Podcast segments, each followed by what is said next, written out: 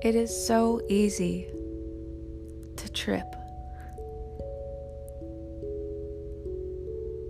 And it's not always easy to get back up. I understand feeling stressed and anxious and depressed. And just because I have a diagnosis of these things, that doesn't make our human experience any different, one from the other. We have different experiences and unique, just unique stories. But at the core of all of them is a need a need to serve, a need to love, and to be loved.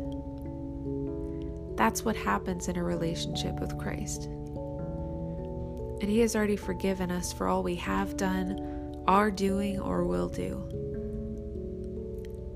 And I'm being convicted now as I say this to you that we are not meant to abuse the grace that God so freely gives.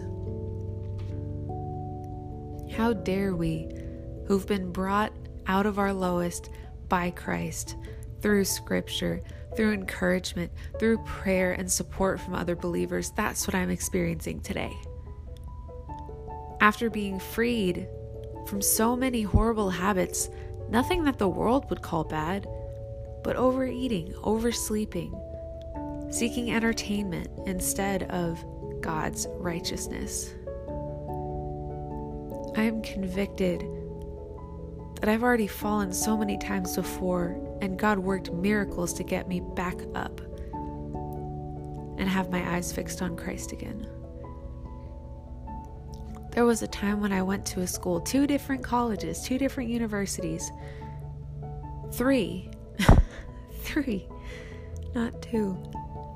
And in each of them, I made connections with people. I enjoyed orientation. I enjoyed the classes I was taking. But in each school that I left, I had left behind what God was doing in my life. I started out evangelizing to non believing friends, to having Bible studies with the girls in the dorm I lived in. I left fellowship I isolated myself and I felt hurt and broken and alone because I chose not to reach out. There was a time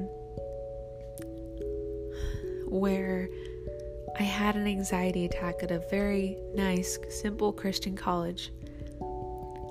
And instead of noticing what was going on with me, I tried to numb it.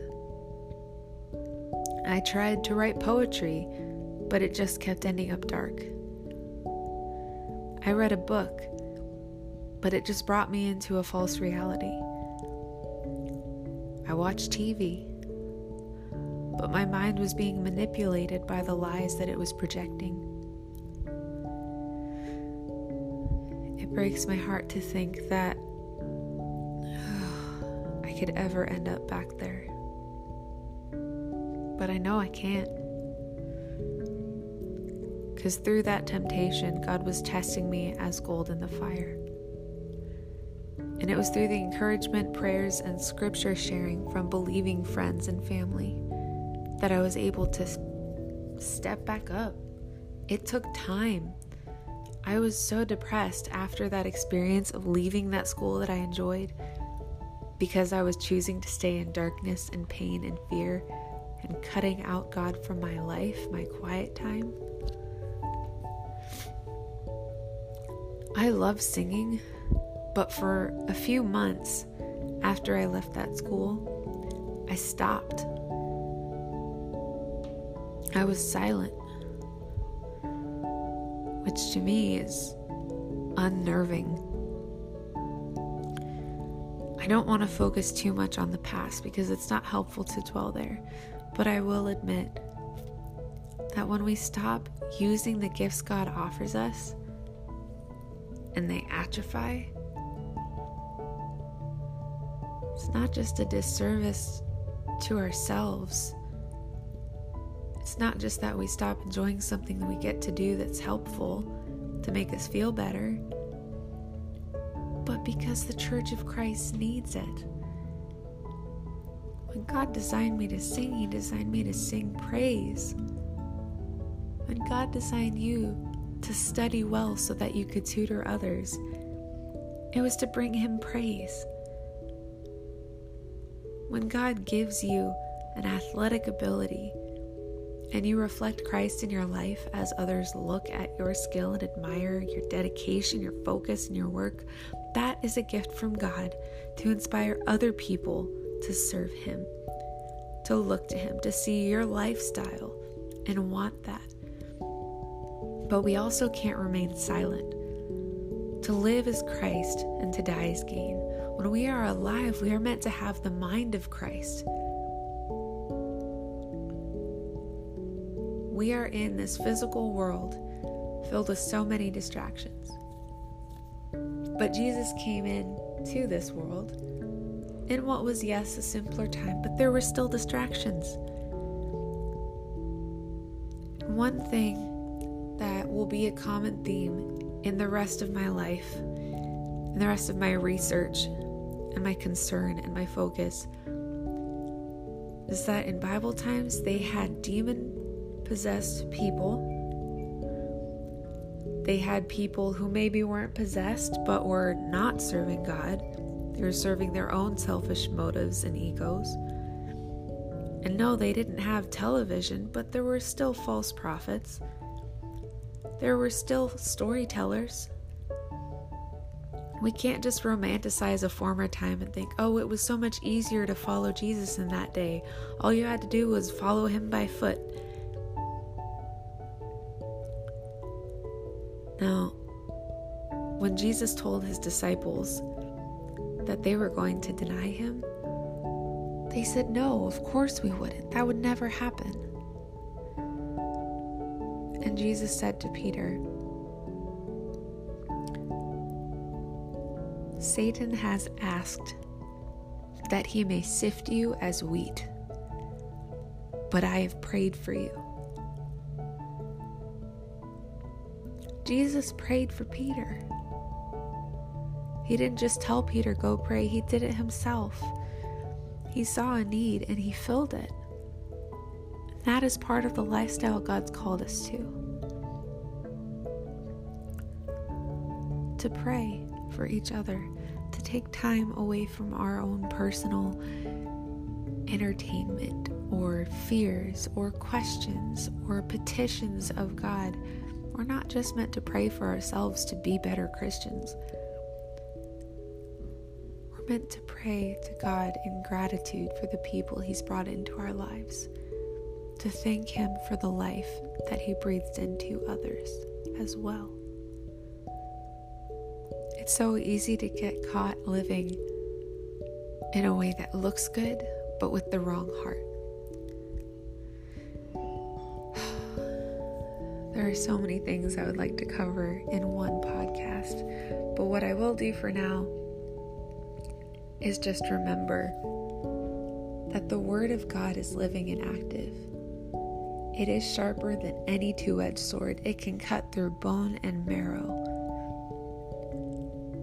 allow the Word of God to go deep, to pierce your heart, to flood it with light, to dig out and scrape out the gunk of disgust, of fear, of shame, of feeling unworthy, feeling unloved, feeling dirty and cheap and let down. To welcome in the gentleman that's been knocking on our door all this time and He only stepped foot into our hearts when we allowed Him to. He stood outside of our hearts, leading us to the Father, leading us to the feet of the cross, teaching Mary and Martha the same message dwell and rest at my feet. He did not say these words, but it was the lesson both of these women were learning because Mary chose to do that right thing, Martha chose to focus on the busyness of the day. So it's really easy, yeah, to wake up and think, oh, okay, I did my Devo time, I read the Bible, I memorized some scripture, I prayed about it, and yeah, all right, ready to go.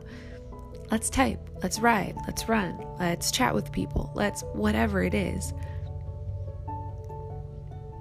Instead of checking in with God throughout the day, asking Him to help us reorient our thoughts. Even when we're not consciously praying to Him actual words, asking Him for help to just be in the mindset of serving God in all things.